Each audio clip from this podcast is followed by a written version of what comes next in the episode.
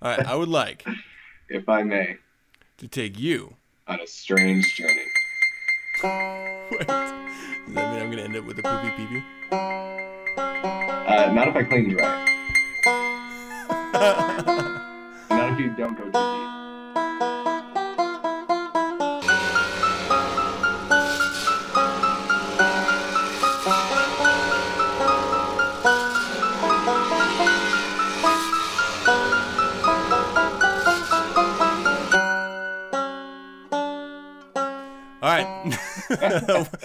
Welcome to 9sense, people. 9sense is a satanic perspective of our modern world, and I'm I is your host, Adam a P a Campbell, being joined by uh, the one, the only, the Aden Arden. How are you, my man?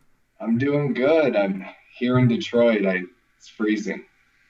That's okay. Is there snow over in Detroit? well, it hasn't snowed in a while, but the snow that came during the last blizzard just isn't going away. There's just some layers of ice on everything. I came home and went fucking ice skating down my parents' driveway. It's been a fucked up year for weather, man. Yeah, that's why I was shocked you said you were barbecuing. Oh my god, it was it was like 55 all day today. There is not a speck of snow on the ground. Fuck you. It is insane. I went bike riding with the kids.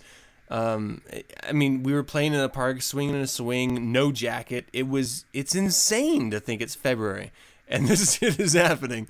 It's crazy. the day I left New York, it was like that. And then I get off the train in Ohio, and I'm like, I left beautiful weather. It finally hits New York, beautiful weather, and I leave to come to this. Great. I missed Darren's show. I was so pissed. So I just getting like sneak peeks of like little comments on social networking sites, man. It sounds like it was something special. yeah, I talked to him today, and um he's like, "Dude, you should have been there. It was nuts. There's a line out the door," and I'm like, "Fuck, man!" I saw the makeup, and he told me all the stuff he was gonna do during the show, and I'm like, sp- uh, spit blood at people. I was so pissed. God I'm damn. like, bleed on me. nice. Well, it is February 23rd, and we have a wonderful show for you. So, we're going to start with The Devil's Advocate, and we're going to talk a little bit about Peter H. Gilmore's Iron Youth essay, which appeared in the Satanic Scriptures. Uh, so, you know, look forward to that. In The Infernal Informant, what the arrest of El Chapo means for Mexico, and American flags not American? Question mark. And then we have an militant eroticism, of course. Final day, and I'm really, really stoked that you still, you know, you were you were a, a huge part of the Saint Valentine's Massacre special, but you were good enough to still come out with a traditional Militant Eroticism. Thank you very much for that. And this is going to be actually episode nine. What do we Mhm. have here? We're gonna talk about adultery. Ooh, I Oh, I of. I mean, I know nothing about this. Well, of course you know. Nothing. Nothing. No one Honey, does. seriously, I don't know shit about this. Seriously. Of course not. No one does. I don't know anything about it either. But I'm Right. glad that we're going to talk about it so that you inform me about it because I don't, I don't even know what the fuck it means. I, At all. I had to do adultery being in my parents' house. they're in the they're in the next room. This is gonna be hysterical. what? All right. Well, that's going to be badass. Well, before we jump in, as per usual, a couple things I want to touch on. So I, I want to say happy birthday to my daughter. Happy birthday, baby. I love you very much. Oh. She just turned five, and we went to this. Uh, well, we went to a skating rink and sort of did the whole birthday thing, as we do normally. Um, and if you've never been at a skating rink with a five-year-old who doesn't really know how to skate very well, but wants, and it's it's cr- crazy packed full of people. You know, it's still winter here, even though it's not really winter, and so people don't really do anything outside. They just go to these sort of you know centers to do things, these activity you know buildings. Well, this is one of them where it was just packed full of birthdays, and we were trying to, you know, maneuver the craziness of uh, all of the other people, and then obviously, you know, trying to have fun skating. And then there's this gigantic, like, monstrous bouncy house space that they were having fun on too. But for me, I'm like, I'm I'm a dude, I'm a man. I don't get the girly girly things that much. Like I don't I I tolerate them when in the courting phase of women, but I don't really dig them and I don't really understand them. and my daughter is the most girly, girly girl of I've ever met in my fucking life. I mean, it's insane. If she's not in heels and a dress, she does not feel good about herself. If she's not spending 10 minutes, and she's five, she's not spending 10 minutes in front of the mirror brushing and putting her hair up, she doesn't feel like she's good. And this is like, I'm just seeing down the road, like, I. I will have to kill people to keep them away from this girl. Yeah, start like, polishing your shotgun. it's insane. I don't I don't know how to prep myself for it. And I wouldn't even feel it wouldn't be such a bad thing if she was a tomboy, but she's like not. So I I have to sort of prep myself. And I don't know what the fuck to do, but like, you know, just going back to the birthday party, it's her and her, you know, super close neighborhood friend running around talking about boys and princesses and skating around with a bunch of other little retarded children and I'm just like pulling my hair out. It's it's weird. You notice at these places the kids are sort of at, at the skating rink space doing their thing. The parents are sort of sitting back, and you can you can tell the happy parent family groups, the happy relationships versus not so happy because the dudes are checking out like in my case they were checking out my wife and the girls were checking me out and, and you're just like, "Oh wow, this is like I, I could totally get laid here if I wanted to get laid today. If I wasn't worried about paying attention to my children and I didn't love my wife, I could get laid at this kid's fucking. That's a weird thing to say in and of itself, out of well, context. Yeah, I love I love the priorities there. If I wasn't so busy watching my kids, and I love my wife, because that's the yeah. I'm just I'm just uh tossing a softball for your segment is all I'm doing. Some softball. it's not gonna be soft very long. uh, getting sick, huh? all right, and then uh, I I just want to give a shout out to uh, Storm of Art on You Studios. He reached out to me to do this sort of online branding segment. Um, it's like this Magna Chamber of Commerce, you know, local city event. So I'm going to be doing like this big speech about you know my industry there, which is a little bit unnerving, but it's kind of exciting, and it, you know I really appreciate him, uh, you know, sort of queuing me up for that versus just not doing it or going to someone else. That was really cool, and so it's weird because I don't I don't do trade shows at all, and I don't do speeches at all, but I run this podcast, which essentially is just an hour long speech, I guess. Yeah, it's odd. You're so charismatic. You think you'd be I almost said orally gifted. I'll ask your wife. we'll have to talk about the wife to see if, if that's true. I don't know.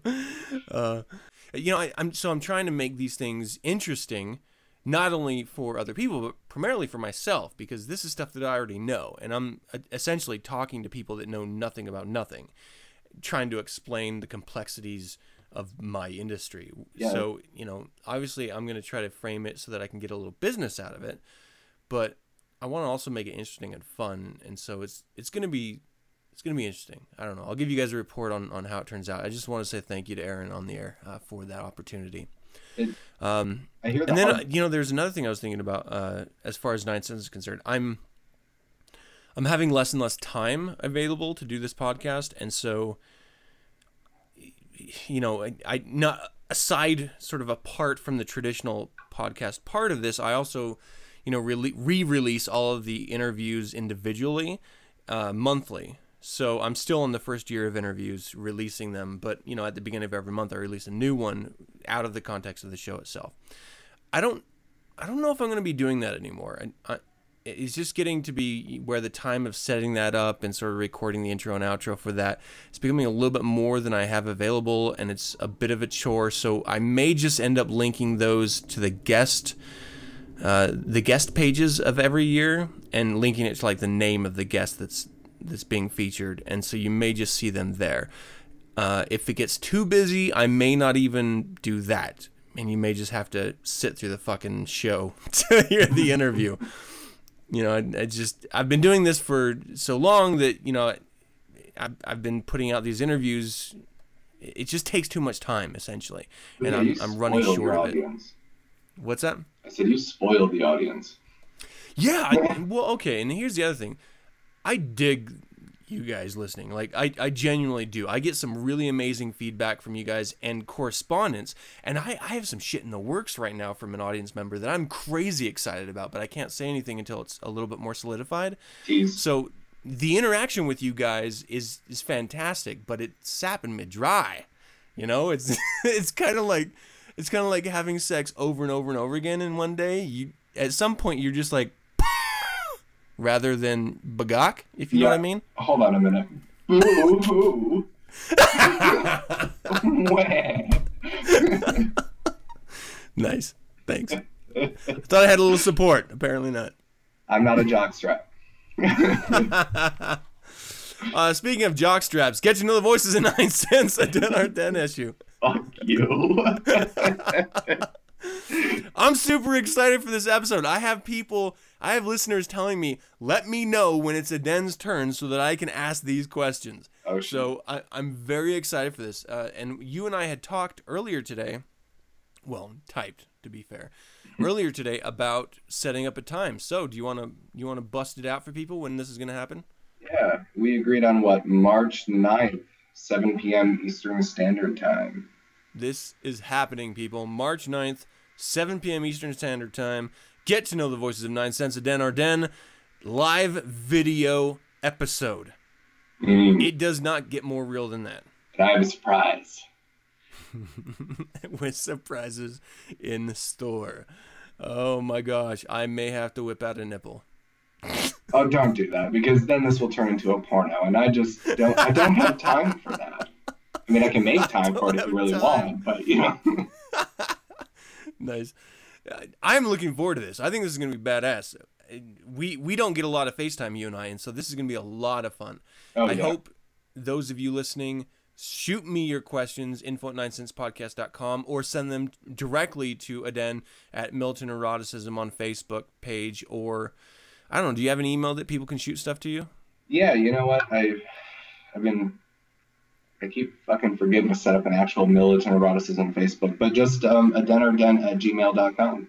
Um, right. So just my name at gmail.com. And I'm always on that email, so.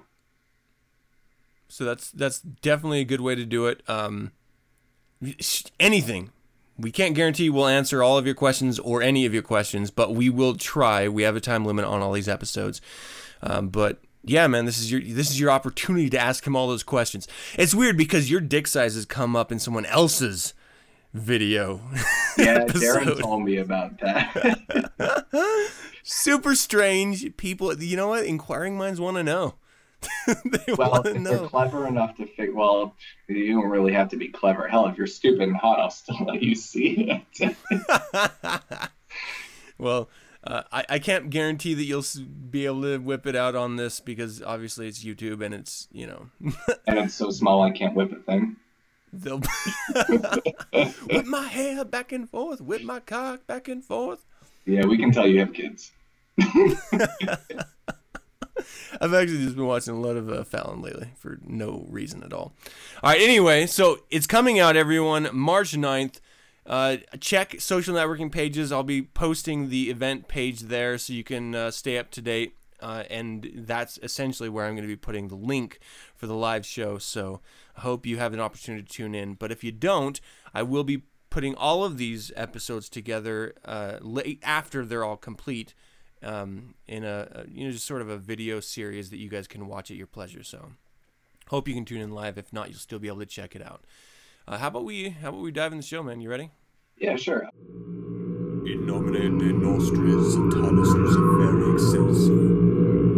In the name of Satan, the ruler of the earth, the king. Though I am an active member, I do not speak for the Church of Satan. It's the 25th year of the existence of the Church of Satan. We Satanists are continually accused by the media and hysterical Christian fanatics of child recruitment. They tell grim tales of slavering Satanists lurking about playgrounds and schoolyards in search of apple cheeked innocents who are to be kidnapped and then brainwashed into becoming servants of Satan.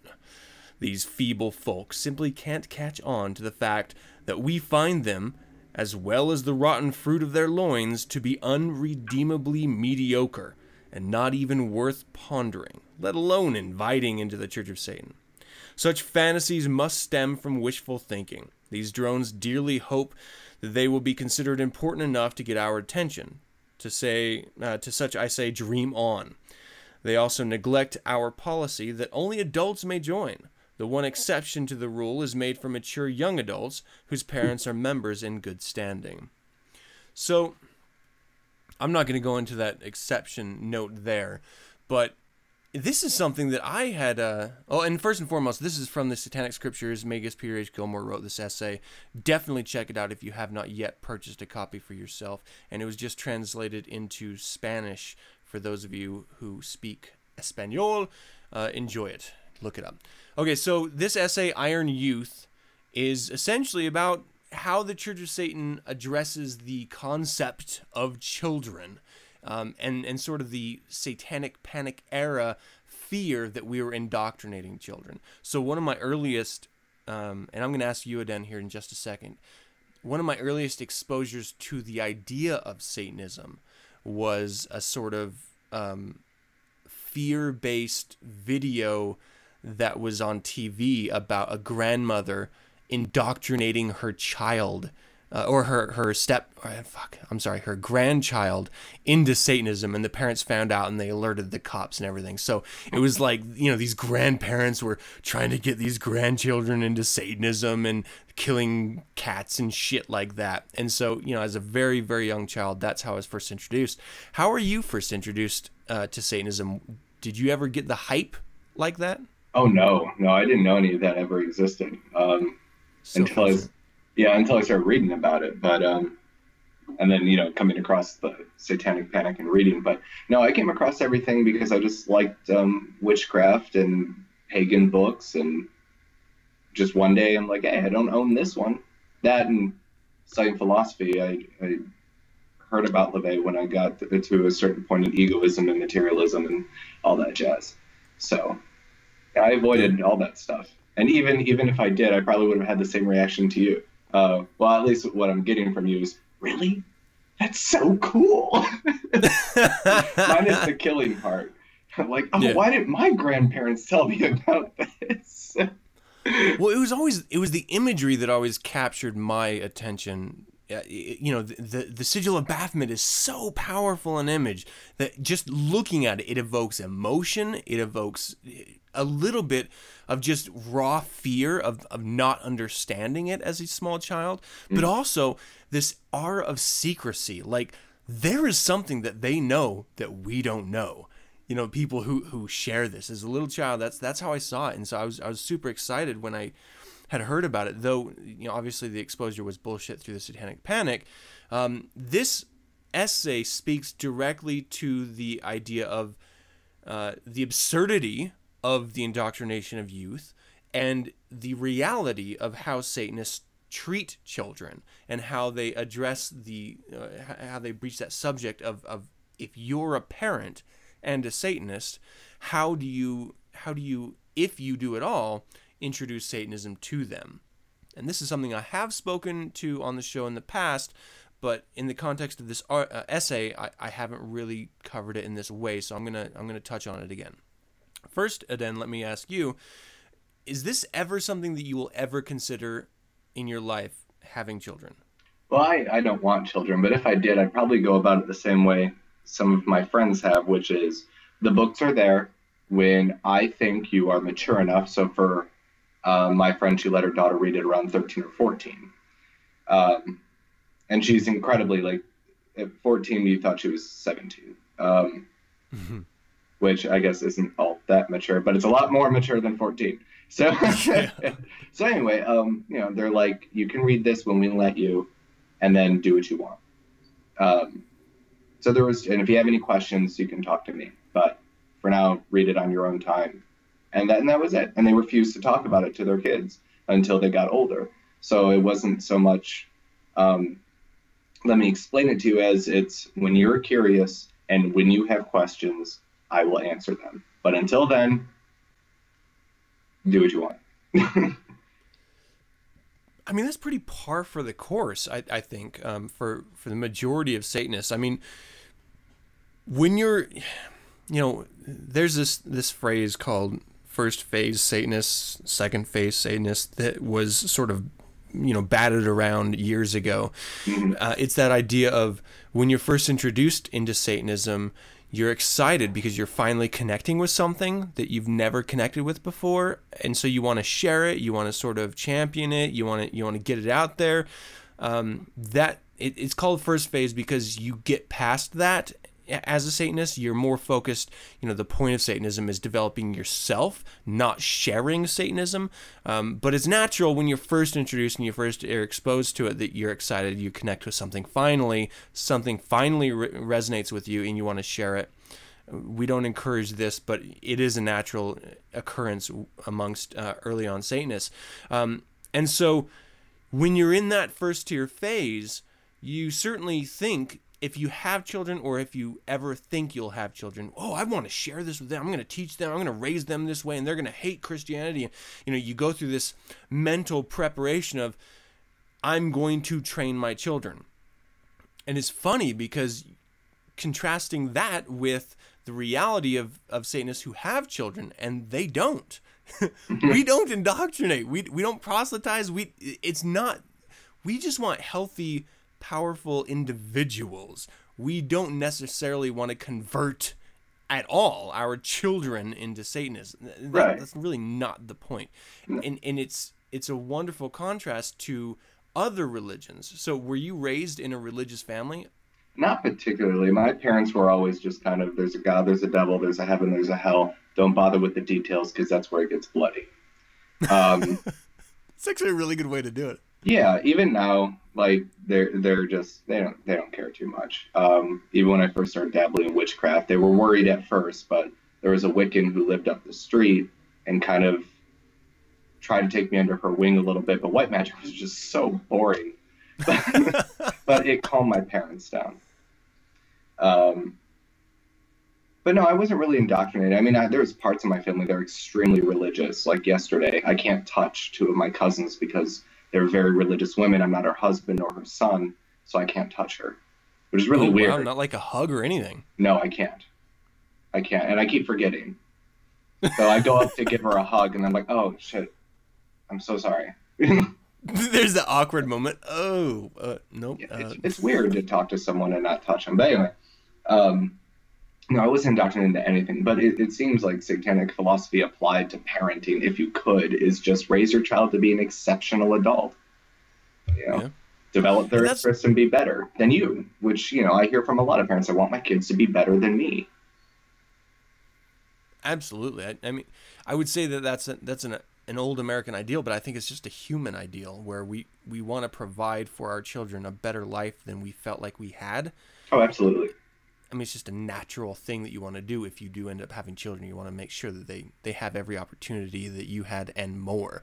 Um, and that's really what this essay speaks to, Iron Youth, is that uh, Gilmore speaks to uh, those Satanists that he's had personal experience with that have children and how they treat those children. Um, now, this was written at sort of the you know, to today's date, almost the halfway point. It was like 25 years, turning into the 26th year of the Church of Satan's existence. And so it was sort of the turning point of the first generation of Satanists that were being raised. And it's interesting because there's this. I don't know. There's I, I don't even know if it's a fear or if it's a concern, but it's certainly on the on the forefront of your mind as a parent. Will my child be a Satanist? And I think that that's a dangerous dangerous thought to have because you shouldn't be focusing and this is just based on my experience here you shouldn't be focusing on what your child ends up being. You should be developing them into a healthy powerful individual and let them sort of find things on their own. And not just satanism if they ever have any interest but also their profession, their their interests, the more that you shove on to children or or others in general, the less likely they are to shine to it. They have to show an innate interest in themselves, uh, and then they'll sort of double down and follow suit with that. And you, you're sort of just there to encourage that. So, for example, uh, taking it out of the context of Satanism really quick, my son showed an interest in guitar and so I went out of my way to find him a really fantastic uh, instructor, and we're in the middle of lessons. And now he's like, I fucking hate this. I don't want to do this anymore. I'm like, well, you're going to do it for X amount more time. And if at the end of that time you still don't want to do it, then we'll find something else.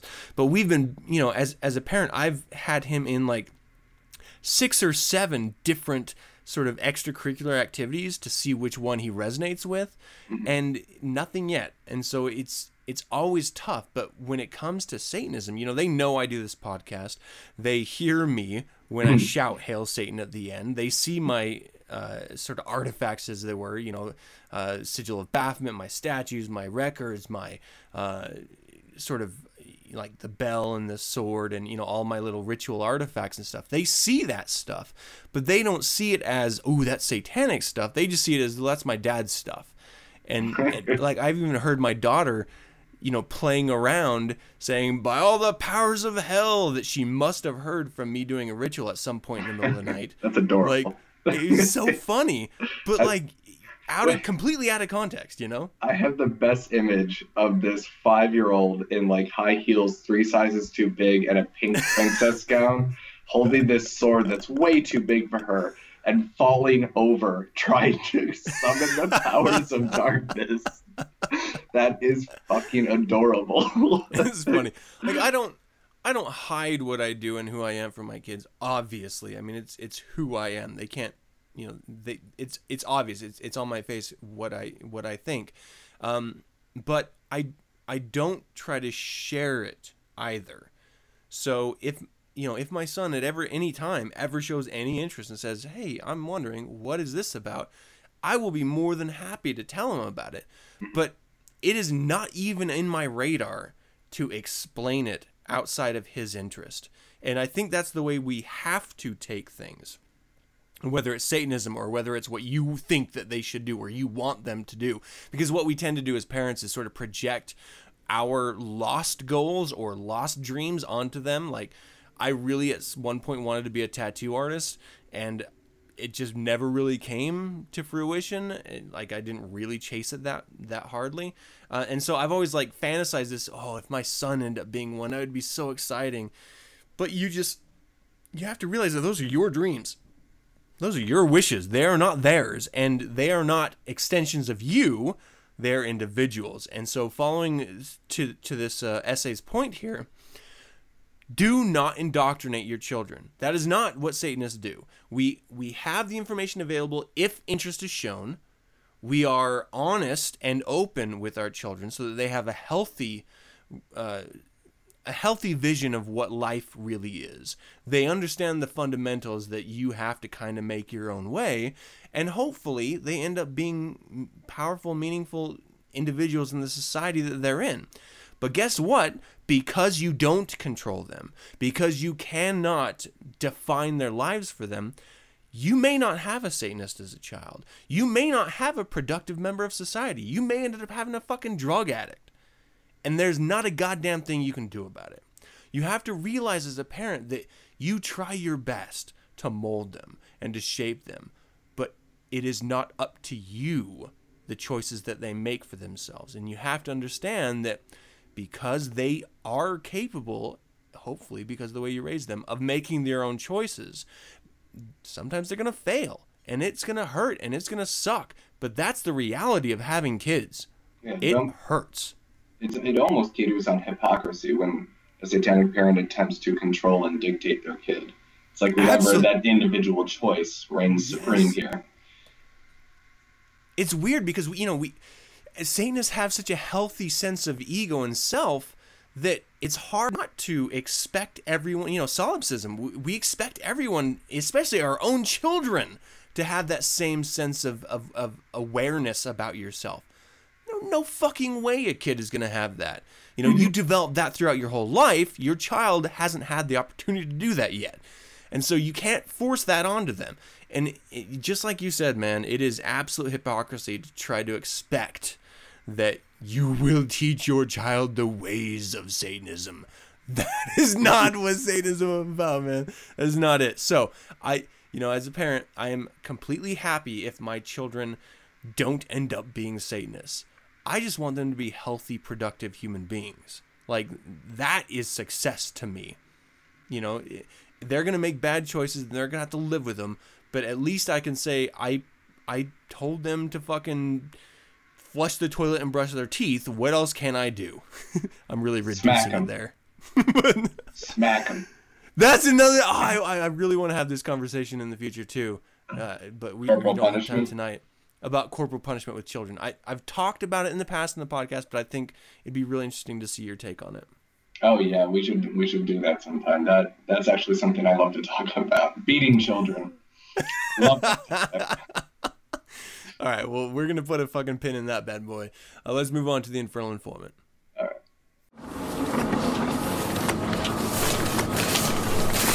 Here we go. Hey, what's going on fast? Uh, infernal informant. Get on the truck. You out now. All right, so this is the worldtime.com, uh, just, you know, essentially time world section. What the arrest of El Chapo means for Mexico. It's so funny. This drives me fucking. This is a really long article, so I'm going to try to get through it quickly. But I have to say, it drives me fucking mad when people try to add an accent to to words that are you know connected obviously with another language. They like try to add that in, like douchebags that walk into Starbucks and try to. I would like a venti. Like they try to add like an accent to it. I would like a grande. Oh, Stop yeah, rolling your fucking R, douchebag. We're God American. In this yeah. country, we butcher words, and that's the American way. it always don't sounds be, like you. You have like. Don't a, be pretentious. It's a grande. Say it like a fucking Yankee. Especially like the the pretentious way that you're ordering it. I would like a half caf, no foam. You know, you're going vanilla shot, extra espresso you're going through this crazy list of specifics of this drink and then you try to pull it back to be like like fucking true to the language that it originated in. You pretentious I mean, motherfucker. Do you think that latin fucking deep jungle motherfuckers are drinking the shit that you just ordered? No! They're lucky to have fucking grainy ass coffee so shut the fuck up with your pretentious asshole. Fuck. i thought i saw you in starbucks today. You heard my order uh, dude, I used to work at a fucking Barnes and Noble Starbucks going uh, through college. And you would, it's just insane the people that came through there. Oh, I know. I hear horror stories from some of my friends. All right, so let me. I, All right, I, on, I so on to other deviate. drugs. Let's talk about drugs. Okay. Let's, let's talk about drugs. I've done a few drugs in my time, my uh, my youth. Oh, right. Probably come up here. All right, so cheers, tears, and fears. I hate. This is the other thing I hate when motherfuckers try to make things kitschy and cute. Like you. They're ripping off a Tears for Fears song. it's like the adult version of Dr. Seuss. Oh, it drives me nuts. All right, cheers, tears, and fears. Follow the arrest of drug kingpin Joaquin, Joaquin Guzman. That almost the way I said it almost sounds uh, not Mexican at all. Come on, say like an American. It's Joaquin Chapo Guzman. Joaquin Guzman. That's right, Guzman. Oh my god, I work with this sexy muscle builder guy named. He has the same last name. I'm gonna ask him. He's related. oh, that's so sexy. He's El Chapo's grandson. We're never gonna get to this article. No. Right. Even his Mexican drug kingpin, uh, Joaquin. I keep thinking Joaquin Phoenix.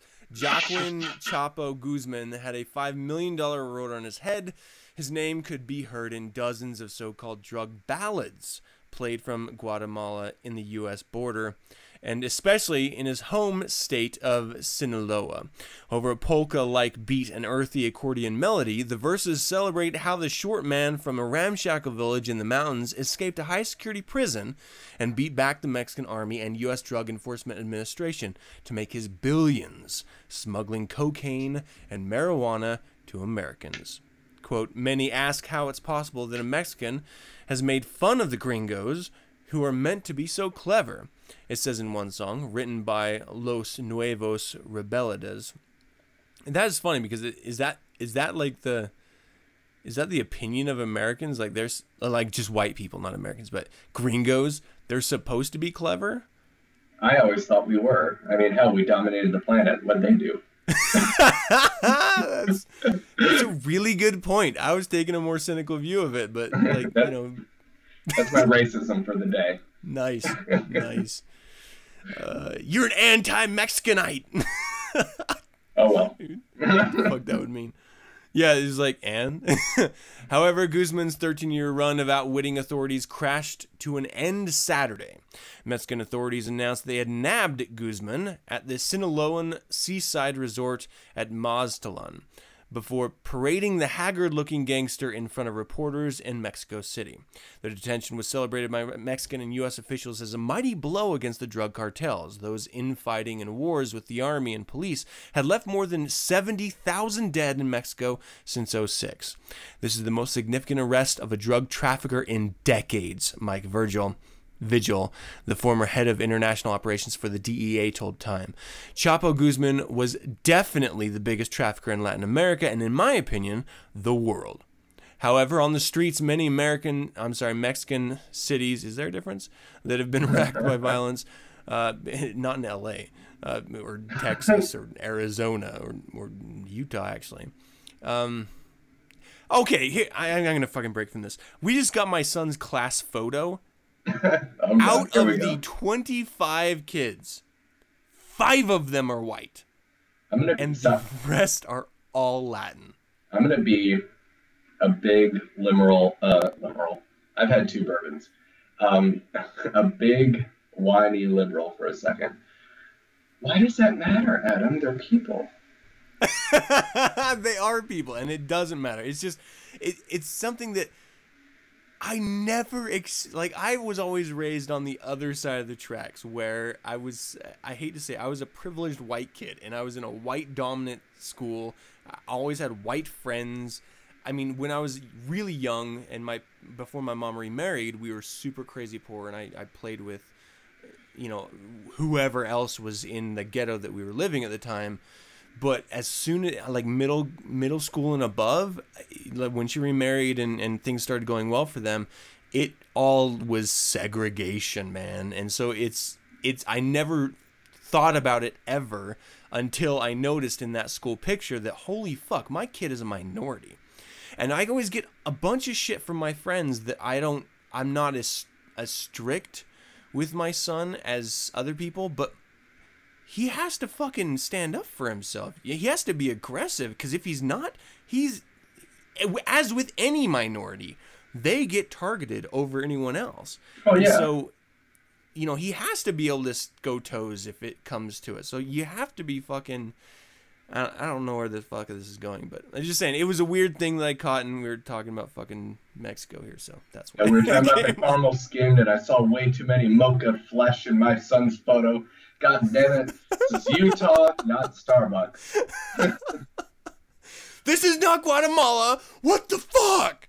Uh, no, really though, it's funny. He, he has this uh, Latin girlfriend right now. Ooh. He better not cheat on her. He won't have a dick. well, at, at his age, I'm not too concerned about it. Uh, But um, you know, the whole cheating, losing his dick thing. But it, it's just funny, like having the conversation with his dad. I'm sorry, with his girlfriend's dad. Like, oh, they're just going skating. It's not, you know, like, okay, what time are they going to be home? Like, I understand my son is not going to fuck your daughter. Okay, you know, and if he does, I've talked to him about it. He will rap that rascal. Now, wait a minute. How old is your son? I don't I don't want to give too many too much information on the air, but he's right. young, way too young for sexual activity. But okay, now that we're on the subject, this is totally has we're never gonna get to this article, so I'm I'm just we'll get back to maybe the concepts of it in a second. I ran across my son's uh, uh, iPad the other day, and then he has an iPhone as well, and I was looking at his search history, and he's a young man, but he's already looking at the shit I'm looking at. Oh, bless his little heart. what the fuck? And so, of course, the most embarrassing thing I could possibly do, I texted my wife saying, "Tell because she he was with her at the time when I found it. I was like, tell him to stop looking at porn sites." and so there's nothing worse than your mom having to tell you. Oh, no. stuff- Why would you do that? because I was like, it's he's my little boy. Like I don't want him looking at that shit yet.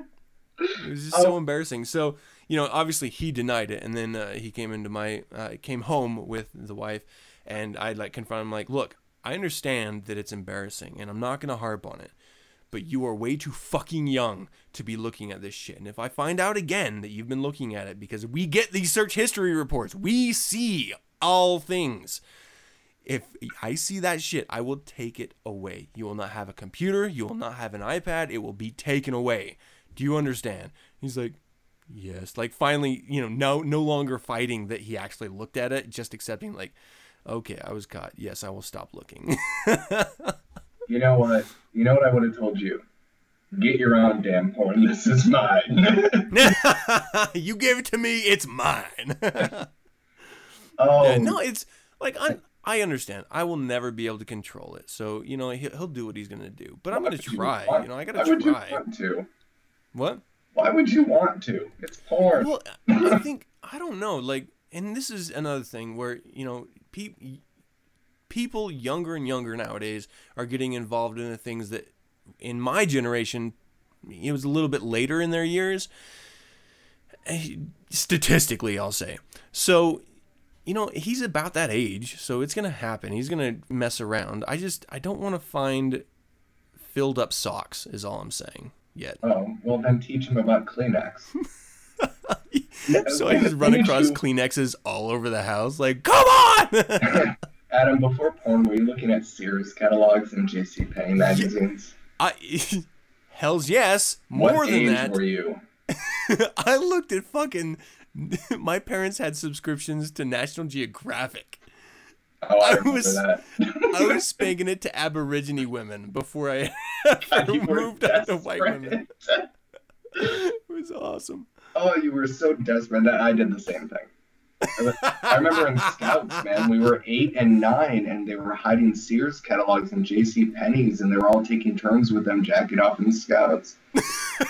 yes, that's so I- And what I want to know what everybody, why every, meaning people older than me, 30 and up, who say, you know, when I was a kid, we didn't do stuff like that. Bullshit. Bullshit. and the grandparents say the same thing, and I will still say bullshit. You just didn't have the same opportunities we do now, and don't begrudge us because you people didn't have the technology we do now. If you had the same True. tools, you would have done the same thing. It's absolutely true. Absolutely true. Um, So look at me like a kid teaching you a lesson. oh man, I'm just. I, it's gonna be weird. Like if, if he grabs one of my old Nick magazines at some point, and then he sees me in it, that will fuck him up. Oh, I don't. Hopefully, he has the balls to come up and say, "Dad, what you doing in here, huh? What you doing? Why can't I look at it, but you can be in it?" Yeah, yeah, it's so, totally true. I mean, my, my parents tried to do stuff like that, but I think it was more. I mean, they were finding gay porn. I mean, what are you going to tell me? And what am I going to say to you? You know, we don't watch the same thing. yeah, no, that's true, and that's something that like I don't. It's gonna be weird. Like I, okay, this is. I don't know if this is gonna be fucking bigoted or what, but I'm gonna say it anyway. All right. I would be less confrontational with my son if he was looking at gay porn than if he was looking at straight porn. Like, I, if he was looking at straight porn, I'd be like, "You need to wait until you're ready for this mentally. You need to, you know, I, whatever I had to do to try to prolong the inevitable." If it was gay porn, I, I, I kind of feel obligated to support him in his identity. Like, and I don't know if that's because of, you know, liberal world training or whatever, but I would actually be a little bit more lenient with him. Well, I have two things to say about that. One, you're heterophobic. That is the weirdest thing I've ever heard in my life. Two, I mean, it's just dealing with reality. I mean, um, when you're when you're different than everybody else, and you know that naming it is going to uh, give you a lot more problems than the average teenager. Um, I mean, it's not as bad as it used to be, but it's still. I mean, it's just another thing for people to pick you, pick on you for, and it's something that you can't change. I mean, braces get removed, and glasses get sexier, and you know, weight can go away, and so can acne. But being gay is forever. and idea. regionally, it's actually very dangerous still. So Okay, so for you, it's still dangerous. Um, but so so handling it that way, yeah, like not because if you you could get like I don't want to say a complex. That's sounding so melodramatic, but it's um It- yeah, I know what you mean. yeah, it's something extra. They it's not just you know pussy and, and tits and cum. It's this is a whole nother game. Yeah. And he probably would already feel a little bit guilty about finding it attractive. I mean, I didn't, but you know, I'm not everybody. I love the True. fact that I wasn't supposed to. It, But- it is interesting to note we started at Mexican and drug cartels. well, I love Mexican thugs, so this makes perfect sense. it's an easy transition. All right. All right, I, I'm just going to get to the point of this article before we deviate anymore. Too late. so the the locals of uh, Guzman's um, hometown are crazy devoted to him. He he was sort of the uh, Robin Hood of his hometown, even though he was a purveyor of murder and drug uh, trafficking. Um, and so. I guess you know, we're going to distill this down to this question. You know, this was a big nab for the DEA and for Mexico. Aden, do you think, knowing that there are other cartels ready to step up, that continuing to fight this in this way is a meaningful gesture? Do you think nabbing him, Guzman, is a meaningful gesture? I guess in a symbolic way, but I think it's kind of like the locals who are laughing, or the people who know better, who've been in this uh, drug war for a lot longer. Like one goes, another one comes up. Sure, we got our, we got our, you know, what's it, twelve point deer or whatever the hell it is. We got we got our fucking guy now, but there's going to be another one, and it's going to take another twenty years to catch this one. In the meantime, that's a shit ton of money and a lot of murder and a lot of drugs that are going to still get here my point is just legalize it all. If you want to take the power away, you have to take things off the black market. And then here's the other question is that, and this is sort of the, the, the point that I, I was hoping we could get to, and I'm really excited that we did. If you do legalize it, they become corporations rather than drug cartels. At least you can tax them and throw them in jail for murder. That's, that's a really, really interesting point. You know, I, I'm reminded of seeing a, a bunch of uh, old, you know, history shows about early corporate America. And there was a lot of murders then as well. I mean, they would use, corporations would use unions against other corporations. And there was dirty infighting and uh, horrible working conditions. And I'm reminded of that when I think of legalizing drugs and that these cartels are no longer illegal and there may not be overt blood and uh, wars between them and their, their the countries of operation. But they're you know, just like early corporations in America, it's still going to come to blood at times. So we, we, you know, we pretend like if legalization is the end all to all problems, but it, there's still problems associated with that. Well, of course, you're just going to get a, a new ton of problems, which is uh, it seems that we're kind of maybe not Mexico because Mexico Mexico is a bit behind, but the new problems will be legislation and regulation and um, loopholes in the law and tax breaks and things like that. It will go from blood to money, which amounts to the same thing. Yeah, Yeah. it, lives will still be lost, but that's you know you're not anybody who says this will get rid of all problems is stupid and smack them in the nuts. Don't punch them in the nuts, smack them in the nuts because that's a lot more irritating. and if they're a woman,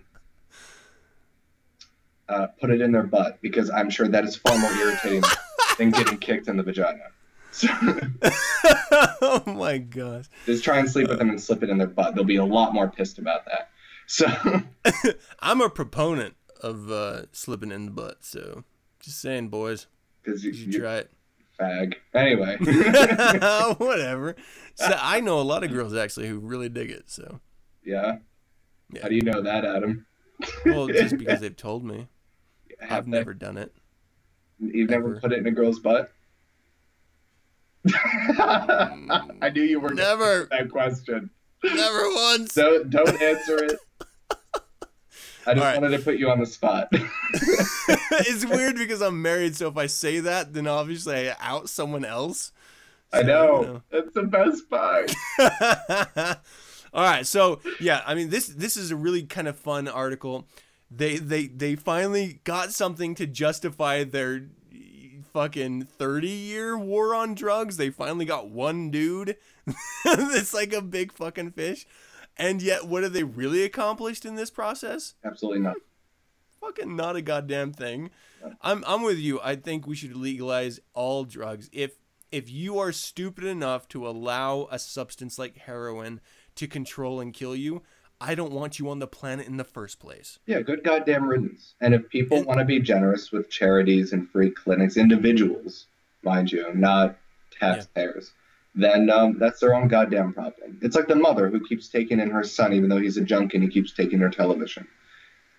you deserve it. And good riddance to your son. Let him rot and die and suffer and get AIDS and everything else that I wish upon him. So, Yeah.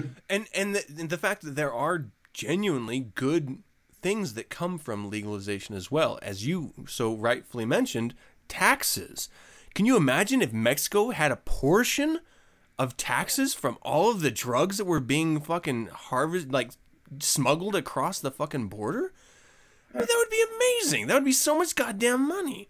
Even if they were like every other American corporation and they had tax shelters, they'd still get a portion of it, and that's a whole hell of a lot better than dead bodies. So Yeah. fuck, how is it a bad thing? and it seems to a certain extent that's a way to clean up corruption. If all these uh, politicians are in on the drugs and on the cartels, well, if you legalize it, there's nowhere to hide anymore. Like what Darren and I That's were talking true. about with prostitution on the Valentine's Day massacre. Yeah, There's nowhere to hide if you legalize it. yeah, good point. Yeah. All right, well let's do this next one. Okay. This is fun. Oh, I so want to do this in my Southern American accent. Morgan.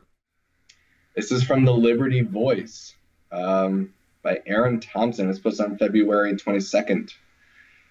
It's American flags, not American. According to videos taken around the country, many citizens of the great USA love to show off their patriotism by ways of displaying their national flag. From their porch awnings to the car antenna, American flags ripple in the name of freedom. But could it be that some of these beautiful displays of liberty are not really American? Some people feel that if an American flag is actually made somewhere else, like China, or even made with foreign ink and materials, it somehow does not hold the same value as the ones made in the United States, especially when it comes to the flags flown on military bases and government buildings such as the Pentagon. In a new rule made Friday, the government is now not allowing the Department of Defense to further purchase any more of its annual 1,200 or so flags it uses for courthouses and other government buildings around the nation, including the White House, from companies who either have the flags made outside of the U.S. or use non American flag materials in their production. The U.S. has already had in place since 1941 something called the Berry Amendment, that does not allow the Department of Defense to purchase clothing, food, fabric, tools, and other materials from foreign sources. American flags have recently been added to that list. Congressman Mike Thompson of California wrote that the provision and has stated that he does not believe U.S. soldiers here nor abroad should have to serve under a foreign-made flag. Some folks, some folks are now questioning their hats, shirts, even coffee mugs. Not my Starbucks cup. No. Wondering it's Venti, but it's an American Venti. that's American vouch. Wondering if they too should be made in the United States, since American flags made in China are not considered to be truly American. Others say good luck, being that China is full of luck, along with a very large amount of soon to be made American household products. I'm sorry, soon? I know. I thought that was weird too. Some Americans seem to think much of their money is going to China or Chinese companies due to the amount of made in China stickers that they are seeing. Quick side note if you're buying a bunch of shit that says made in China, it's probably not that good and you probably shouldn't buy it. One man told reporters, nearly everything in this country used to be made in the United States. He continues saying that in these days it is a rarity. However, according to researchers, uh, between 80 to 90 percent of consumers purchase purchases made in the United States are on products made in America. In 2010, imports from China only added up to roughly 2.5 percent of the U.S. GDP. China is actually becoming one of the fastest growing markets for American exports, which increased over 540% in the first 11 years of the new millennium. In other words, there may be an increase of made in the United States stickers on products in Chinese households in the years to come. Now, the nation will be entering a new world of sorts where American flags are not Chinese but made by American hands, right here in the homeland. However, as of now, there are no reports of Chinese flags being made by Americans. Apparently, they may share the same personal feelings of pride in their own country's national flag. This is an Do you- opinion by Aaron Thompson. This is so funny. Do you think it matters if uh, an American flag is made by an American or a Guatemalan or a Chinese or an Asi- any Asian? Objective, Eddie Asian. Uh, as long as Darren doesn't make it. Uh, That's where I was getting. um, objectively and practically, that doesn't mean shit. It's it's a it's it's a cloth, but Mhm. uh, we're tribal animals. Identity means a great deal to us as a species. Uh, I mean, think about our history and territories, and you know what what gang, what family, what religion, what so on and so forth do I belong to. So that does mean something. That we can't even make our own fucking symbols, especially when all over the news. I mean, my parents got their taxes back today, and we, we had this long conversation. I was talking to my friends, and the taxes are terrible, and ev- even people at work is with everything going on economically and um, politically.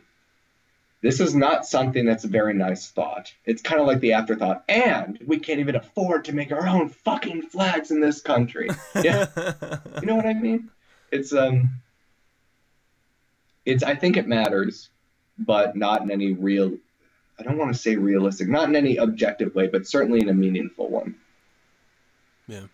It's it's interesting to me because I mean growing up and, and I guess it's I think it's more of a question of patriotism than pragmatism because if you're a pragmatist then it doesn't fucking matter and you just want the best quality for your dollar and if that comes from China which it wouldn't but if it did then it wouldn't fucking matter Uh, you know if it came from America or China or fucking South America or whatever um, you just want the best value for your money that's all.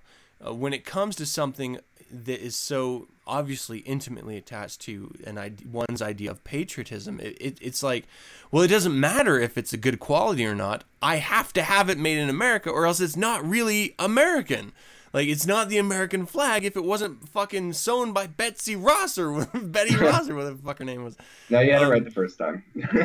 I always, I always think of Golden Girls whenever I say her name. I knew don't that was why. coming. but it you know it is that crazy notion like when i when i sit and think that you know whenever you're in the military and you're on base and at certain times the flag is raised and lowered you stop your car you get out of your car you face the nearest flag and you salute it and you wait for the end of that process to happen and so Really? you're ingrained with this concept of this one symbol affects everything about my life. I will die for this symbol. I will go to war and kill for this symbol. I will stop my car and get out of it on a road to salute this symbol. If it comes across in a fucking parade or anything, I will stop and I will salute it. It is something that dominates the way you think as a as an American. And I'm sure in other countries their their flags do as well if they're patriots. And so it's it's strange to think that that symbol is made by someone that's not American or not choose your nationality. I'm I'm so sorry, Adam, but next time I see you, I'm gonna wear American flag underwear and bend over, and I'm gonna see what you do. If you want, I'll even raise and lower the flag for you to see what happens. I'm half mast right now.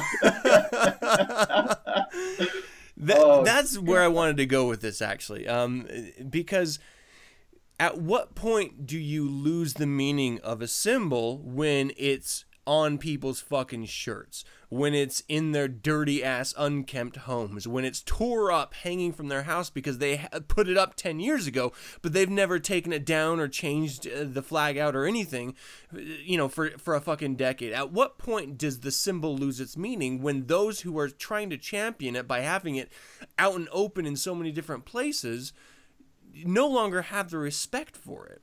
And and then contrast that with why do you fucking care where it's made if you're just gonna leave it out on your front porch for a fucking decade? Or if you're gonna have it spray painted on your curb because for some reason you actually think that that's gonna help fucking American soldiers over in Iraq?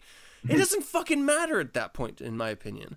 Like, No, you're right. You're absolutely right. And it's funny because most of the people who cry loudest about this in my um, Boy Scout handbook, there's a whole chapter about the traditions associated and the way you um, deal with the flag. And our scoutmaster would have a fucking heart attack when he saw us doing something to the flag or folding it in a pro- in a disrespectful manner or hanging it in a disrespectful manner. He would have our ass.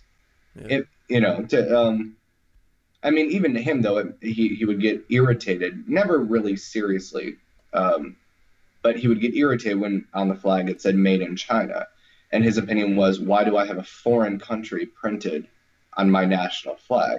And I can understand that. I think that does mean something, but I can see your point of view too. I don't really have an opinion on this because I can give a nod both ways.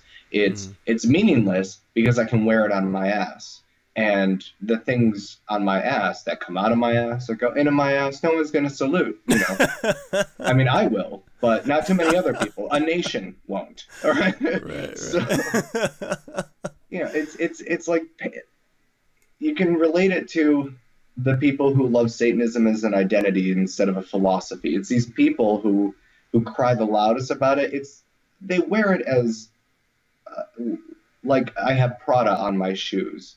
It, it's it's almost the same thing to them. You know, the American flag has become nothing but Macy's.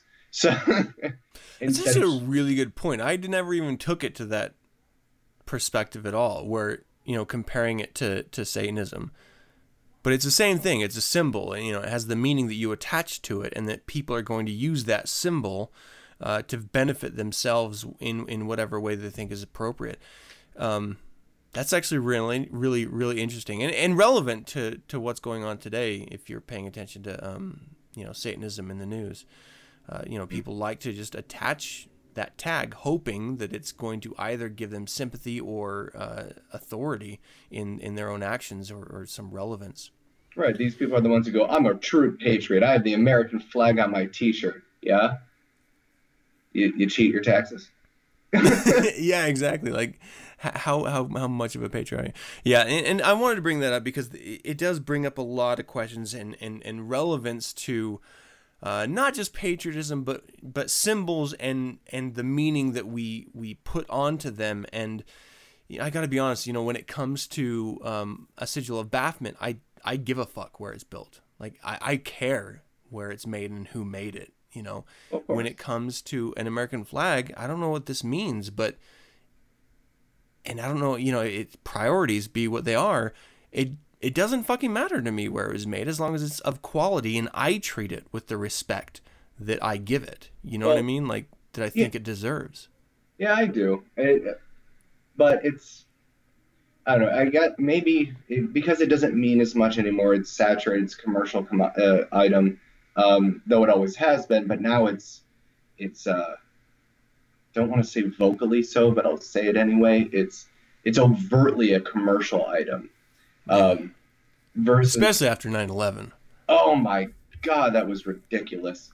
Yeah. I when I turn on infomercials in the middle of the night when I'm bored, 9/11 commemorative plate built Yes. from the rubble of the towers. Oh my god! I mean, I'm a capitalist, but damn, really? Yeah, it got bad. And I love how they close this article out, you know, saying that between 80 and 90% of purchases made in America are from American products. And so it's the concept that we're buying just China shit is a lie. I- and we're actually shipping more to them than they are shipping to us. It's it's so amazing. I love that. I love a Simpsons episode where Marge and Homer go to a warehouse, uh, to like a Home Depot type of place, and Marge picks up a hammer and she goes, "Oh, we don't have a hammer made in the United States." No, thank you. like, wow, that's sad. And this is okay. So you just you just touched on something that I, I thought of earlier, but I totally you know the way we were con- conversing there, I, I forgot. I love that idea that um, as a as a post-industrial nation, the goal is that you no longer have to produce things yourself, that you are of a stature that you can just buy them from other people. You don't have to do it yourself. It's the same thing, you know, breaking it down to your own life. You don't have to build your own house. You pay someone else to build it. You don't have to plumb your own toilet. You can, if you choose, pay someone else to do it. It's sort of this this sense of stature that oh well I could do that, but I'd prefer someone else to do it. So I'm going to pay them to get it over with so I don't have to take the time. I mean that's in in the capitalist fucking commercial world we live in. That's the goal. And yet when it comes to something that's attached to patriotism we we act like it's a bad thing but then when we're not the ones having to do the blue collar work we're super happy about it. It's, Well, it's this weird like we we don't want to have to do the dirty work but then we bitch when the dirty work isn't done by americans. Well, a service economy seems to be quite dangerous for a for an economy. But on the other hand, you don't have to have blue collar work um, in order to produce things. It seems most blue collar work is remnants of a union. Even at my job, it's the union won't let my company use machines that could replace almost, including my job. My job is irritating. A monkey could do my job, and yet you have to have a degree to do it which is even more insulting. I spent thirty thousand dollars on something that a monkey could do. Thank you very much. Um, but no, capitalism doesn't necessarily mean that. It's just um, it's mo- most of these blue collar jobs don't have a purpose. They're not needed. They're not necessary. And they're holding on to it because you know people need jobs. Did you ever think there were too many people? Not enough jobs for everybody because there's too many people. The economy isn't the problem. The jobs aren't the problem, and the technology is not the problem. There's too many of you, and not enough of you are dying. That's the problem. But um, that's a good point but patriotism, it's it seems to me anyway, patriotism, like being a true Satanist, is a commitment, and I hate to make that connection, but I'm going to. Is um, it's a commitment to the principles and a commitment to the principles will show itself in the symbols. Um, like one of my friends, when he went to DC, he said he looked up in awe at um, this at, at at Lincoln and Jefferson, more so Jefferson than Lincoln, but not because it um, it was it's a beautiful monument, but because of what it meant and the principles it communicated to him. Just like when I look at a flag, I don't want to gawk at it because I know where it's made and I know what and I know what the because of where it's made, it's kind of it's funny to me. And not just because of where it's made, but because there's a conversation behind it. It's it's now a joke. It's it's a joke on itself. The flag. If I ever looked at a Baphomet that way, if um, I'd I'd have to leave. Yeah, but thankfully, it's a very interesting point actually Right. It's when I look at the Baphomet, I know that I'm looking at something that still holds true in reality as it does to me. Yeah. So, but I can't look at the flag that way, which is, I don't care where it's made because of that. I'd probably give a shit more if I could look at it with respect, but I can't. well Specifically because of people like this who make Right, all this right. hoopla, and then they're the ones who leave their flag up there when it's raining yeah or fold it backwards. Cool. Well, let's yeah, let's let's uh let's move on to militant eroticism. But I, I fuck, we could talk about this for a while. I, I love I love the the thoughts that we're sharing here.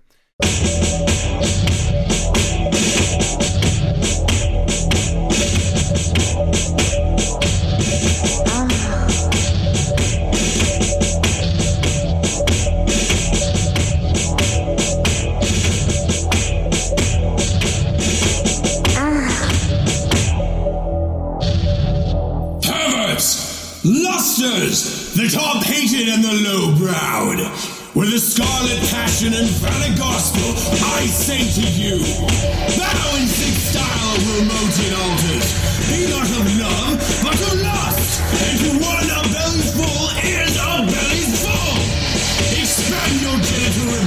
to vindicate the shrew. Let thy brothel be revelation, then thy moans are divine wisdom. There's no salvation in the whore's religion. Our dogma is their kink. With legs spread with flesh mounted. We point out to our accusers, a slut alone is no slut at all. This I say to you, my fellow eroticists, my hands-on warriors.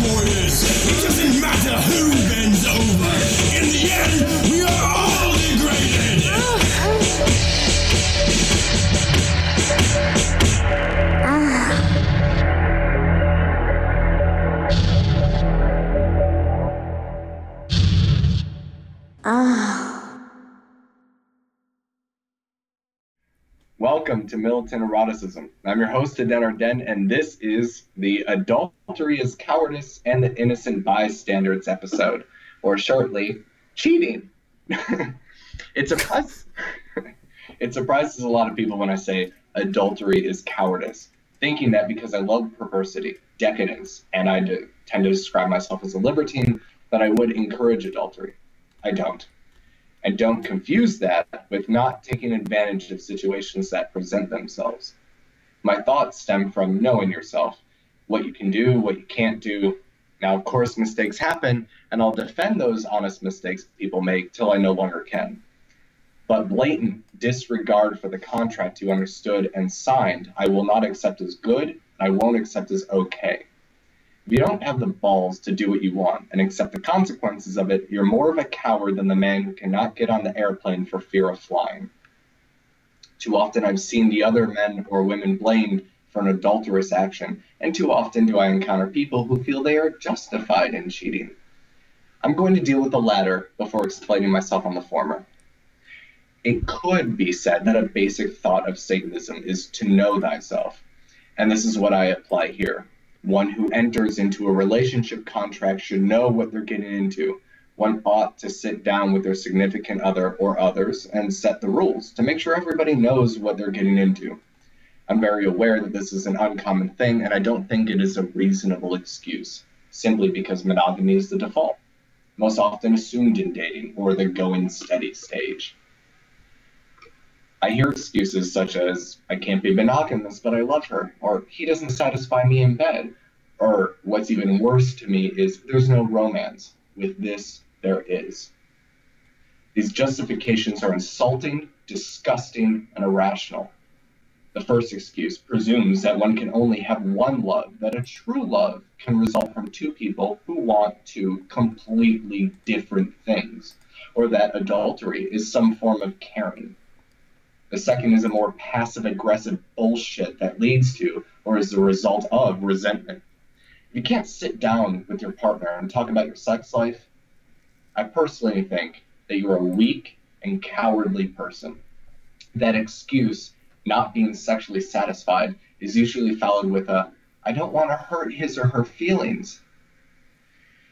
If you can't speak to your lover in a way that isn't ego threatening, here's a tip buy a sex manual and go through it with them. Present it as being something that gets you hot and bothered. Fucking excite them, you know, like you used to do when you gave a damn. Even better, if the contract does not satisfy you, leave it. Get rid of it, break up with them, move on. You can fall in love with more than one person. Example would be people who get married twice. Now, I don't extend this to those who are single and are involved with someone who isn't. Whether they know it or not is irrelevant. The contract the adulterer has cannot include the world and are and are therefore innocent according to the adulterer's contract. Now, if the single person has their own value system or ethics that forbids that behavior, then that is a different story. So I have a friend who will not knowingly sleep with someone who's married or has a boyfriend. Um, and then I have another friend who just doesn't give a shit. If you're willing to cheat and he likes you, he'll take advantage of it. I complete personally, I completely agree with both perspectives. One has his own set of ethics where it would forbid him to do something like that. He thinks it's wrong. And the other one is just like, well, I didn't promise anybody shit. The only thing I promised somebody was um, safe sex. Like, well, that, that's, that sounds great to me. but the point is that no one can hold the other accountable in any meaningful way. if your friend slept with your boyfriend, you can consider them a bad friend, you can dislike them, not trust them, etc.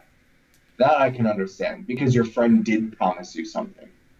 But if it was a stranger or something along those lines, don't go up to their house and blame them for something that they did not do to you. Your partner is the person who promised you something. Your partner is the one whose name is on the dotted line. Your partner is the one who stuck their dick in something else or put their pussy a place it shouldn't be. They cheated. And now, another tip a warning to those who get a kick out of sleeping with those who are taken. Be prepared for the possible consequences. You will eventually have to deal with them. I have, and so will you. Now, I, I mentioned earlier about honest mistakes. I'm going to touch on it. I don't understand the extreme amount of importance people put on fidelity. I just don't get it. This could just be me, and I'm being, I'm, I'm projecting a bit, but I just can't do it. Anyone can slip. Anybody can make a mistake. From a kiss to fucking, though I can understand that you know the fucking requires a bit of dismissal about one's relationships. But we drink. Some people smoke pot. It happens. And sometimes a heat of the moment thing. But still, if the worst part of your fantastic partner or lover has done is cheated once, you really think it's worth losing someone you care so deeply about and who is honestly sorry? Especially if they were completely forthright and it wasn't an ongoing affair. If they got too drunk tonight, they're out with their buddies and got a blowjob in the back of a club.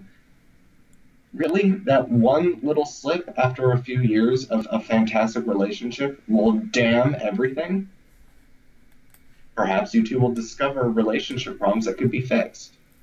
Maybe this is a, a catalyst to discuss deeper problems, and this is a, a way of resentment uh, bubbling up and coming out. coming. but the only thing that I think that should be a condition of the forgiveness if someone cheated is just go to the clinic, get a test just to make sure. No. Sometimes enough dismiss their adultery as well everybody else is doing it. Those are usually the ones you have to worry about. The one off people where they have a slip usually don't because they're not doing something dangerous. But the people who build up the resentment and have ongoing affairs, those are typically the ones who will go to a prostitute or the slut in the trailer park. Um, and they're so used to probably barebacking with their significant other that they just don't even bother to put on a condom. But my point in all this is before you agree to something that demands a specific behavior for an extended period of time, make sure you're able to do it. Evaluate yourself honestly. If you cannot be monogamous, or if the sex is lacking, discuss these things. After all, what's worse that can happen? I promise you it's not as bad as a divorce in California. Always remember, comrades, keep your skirts up, your pants down, and no matter who bends over, don't be a pussy. Just take advantage of them.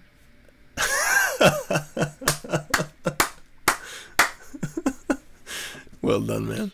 Oh, good. it's weird, like the the whole adultery thing. It, it when you're when you're in a relationship for a long time, it's impossible as a human being, I think, not to fantasize. Um, I was coached early on that fantasy is always 100% better than reality. Mm-hmm. And so, you know, you, you may think about cheating and you may, you know, be close to cheating, but realize that it's it's one moment and it's not going to be as good as you built it up to be, and it's probably not worth the relationship. You know, sacrificing the relationship for that experience. Um, and you know, and, and for someone that's been married as long as I have, it you know, it's weird. You know, you run across these wonderful individuals from time to time who you would love to share intimacy with, uh, you know, just raw sexual energy at times. Um, and it's hard to it's hard to find a problem with that outside of your partner's opinion. But if you're partnered with someone, then their opinion should fucking dramatically matter. And you should take that into serious consideration because it's not just about you anymore and that's you know speaking to what you're speaking to Aden in this is that uh, as I took it, if if you're willing to go into a relationship and say that you're going to be faithful, well, you, motherfucker, step up, know what you're getting into, and know what that means before you do it. Because if you don't, then it's going to be, you know, a lot of fucking pain for for someone here. You know, either your pocketbook or for the other fucking person, Yeah. uh, if it does break up. But then also, is is a moment of of um, slipping or a, a moment of uh, giving in to the the moment worth losing everything. You know for, for so you know if you find out that your your your other half did end up cheating and if it was just a, a one moment it's going to be fucking hard to get through. It's going to be goddamn difficult but is it worth throwing everything away for? I don't and, and i don't know i mean do you think uh, Aden, that and I don't know if it even matters throwing in the fucking word modern, but do you think that that matters in relationships? Cheating in and of itself? Yeah, or or you know, I think Do it still does. But I don't know. Relationships are so weird now. It's everybody claims monogamy and no one's doing it. It's very rare I meet real monogamous couples. Um, the more often than not, they're both cheating on each other, and they both think the other's oblivious, or they both think the other one's being faithful. Um, I think no, I think cheating still matters. Um, how do, how do I put this? It's I just don't understand why. I've met couples where you know the woman cheated and the man just he couldn't handle it.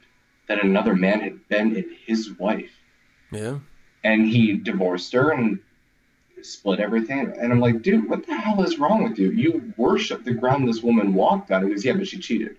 I'm like, okay. Did you get anything? No. Did she admit to it? Yes. Was it an affair? No. Well, what happened? She got drunk at a, a at a party. All right, so she got drunk at a party and slept with a man that she was attracted to. Yeah. And you sold the house, and now the kids have to shuffle back and forth, and you're nearly broke from the lawyers. You're telling me that because at most eight inches was in your wife, you had to just ruin yourself. and then I add insult to injury, man. and then the other and then another couple is um uh well I, I this probably counts for something it was a gay couple is uh shit what was it? Guy cheated. His boyfriend the guy was cheating. His boyfriend walked in and instead of flipping out he joined in. Now they have an open relationship. They sat after that night was over at first they said okay we had a slip. Monogamy only. And then they asked me about it, and I'm like, oh, come on, boys. Really? this is an opportunity to change things in your favor. How about you guys sit down, agree to rules that you both are very comfortable with, and try it again? Relationships, you're not going to figure everything out as soon as you meet. It takes some experimentation. That's why I think it should be a lot easier to forgive in a relationship. I mean, sure, some things are unforgivable, but cheating really, really, that that's what's that's an unforgivable thing. Not stealing your money, Or yeah, really. not you know, not sneaking away to do a lot of coke, not not It's weird abusing the kids.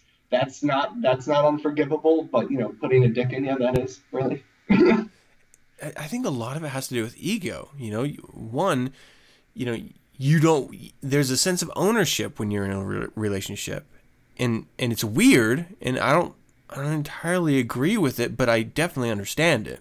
Yeah, it There's a happens. sense of ownership. So how dare someone else try to, you know, take advantage of this person that you have devoted so much goddamn time to? And then there's the aspect of, well, I've passed up so much of the other person, you know, the other sex. Why the fuck do you get to, you know, have this up, you know, and, and why would you be so weak to to go along with it this once? So there's a bit of like, you know, I'm jealous. Why the fuck do you get to, but I don't get to? and that's where Um, the interesting conversation comes in. yeah and i mean it's it, it certainly is a slippery slope and and the value of relationship is very much an individual thing and, and certainly circumstantial um, but it, it does come down to some really really touchy subjects, and I think one of them also has to do with, and and it was illustrated really uh, wonderfully in uh, some really great fucking gangster movies where, well, I would never do that with my wife, but I would do that with my guma. You know, I, I would do that with my my uh, my my slut, my whore. You know, the Oh, woman yeah. that I'm seeing, the, The girl on the side. The Madonna complex. This is my Yeah. wife. This is the mother of my children. That's more the reason to do it. Yeah. And so, you know, because I would never do that with my wife, I have to do it, so I should just do it with some other woman. It's, it's this weird thought that you have to put this woman on a pedestal or, or your, your partner in whatever relationship you're in on a pedestal. And it has more, I think, to do with you not being honest about what you like. And I think you touched on this in your, your um, essay as well, when delivering it s- have a conversation with them. If you like a finger in your ass, fucking tell them. And Yeah. there may be some embarrassment, there may be some hijinks in experimenting, there may be some really embarrassing moments, but if that's what gets you off, you better fucking share that. Otherwise, you're going to go looking for something else or they're going to go looking for something else because you're not being honest or you know, and and maybe even it comes down to a situation where if you're not willing to share yourself with them, your true desires, maybe you shouldn't fucking be with them. And rather than hurting them, just fucking be honest about it. Yeah, you can boil down almost everything I say in these in these kinds of episodes to two things: life is too short to not be happy, and if this is the most important to you, uh, most important person to you, act like it. Yeah.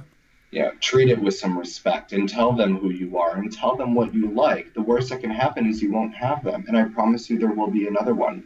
There's an odd number of people in the world. Someone's going to be left out, and chances are it's going to be someone fat and ugly. Now, if you're fat and ugly, well, then I'm sorry, but oh no.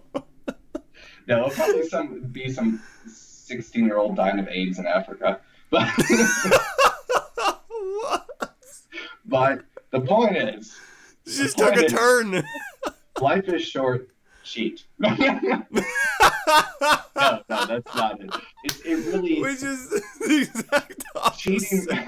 cheating really it just it really gets me, and I don't know why. I've been the other man several times, and as far as I know, only one man has cheated on me. But we were in high school. Cheating in relationships had no actual meaning, you know. Yeah, high school you can't count anything. Like Yeah, I mean, I had three boyfriends in high school. But it's like holding hands and going out to dinner and doing what you can do at your parents' house. Yeah, that's not a real relationship. Yeah. But it's uh, it's I just I I never understood. Seeing seeing what my guy friends have gone through when they had a slip and then how worried they get because they care so much about the woman and how scared they are of what the woman will do. And then seeing the women freak the hell out and be, not Yeah. beat the shit out of her man who cheated and is proud of it but beat the crap out of the other woman. And then it becomes um like well i'm better in bed than you bitch what does that have to do with anything Is that weird sense of ownership? Like the guy can't help himself, so we expect that behavior, and so it's not the guy's fault anymore. like, let's take a little ownership. And it's it's that's com- it's completely ridiculous. And I get the whole thing about ownership. Like I like when I'm dating a man and he grabs my ass and says, "That's mine." I like that. That's nice. And I like grabbing my bottom's butt and saying the same thing. That is mine. Well, it's mine tonight. That's what I generally say. It's mine tonight because it'll probably be someone else's later. But it's mine now. It's mine moment. when yeah, it's mine when I want it, and that's what makes me feel even more empowered. I want it, and it's mine when I want it. Yeah. Now, when I don't want it, I don't give a shit. That's power. Yeah, man. Sex is so wrapped up in ego. It, it's really, really hard. But it's misplaced, don't you think? I mean, I'd rather have a guy come to me and say, you know, I'm in the mood for really good head. And my other guy just can't do it as good as you. I'm like, oh, that's nice. That's so sweet. That's better than flowers. very much. I'd rather have that kind of be. I'd rather be good than own you. You know, you come, come to me with a sincere desire. Want me because I do something nice or do something good, not because I agreed to some flimsy contract that no one believes in anymore. That's that's a good point, and that I mean that that notion is very challenging for all of us married people because we understand it and uh, like completely, and uh, you know we sort of have to rationalize and justify our own behaviors, uh, out, you know, that withstanding. So interesting, good good discussion, man. And, and I think uh, if we weren't so pressed for goddamn time, we're like running way late. It, it would be uh, it'd be a really good conversation to continue having. But I suspect we'll have similar conversations in the future and f- other militant eroticisms. So, Probably. I love adultery.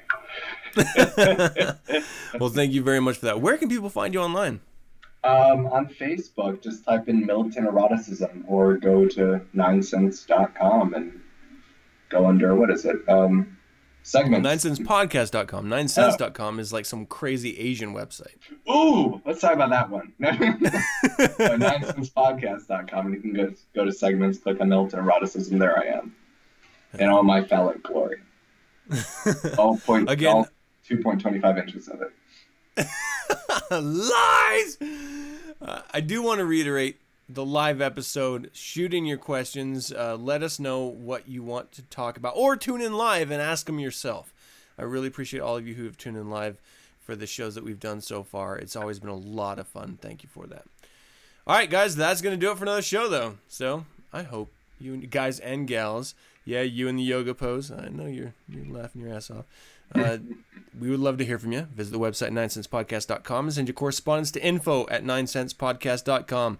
Let us know of any suggestions, critiques, corrections, or general comments you might have.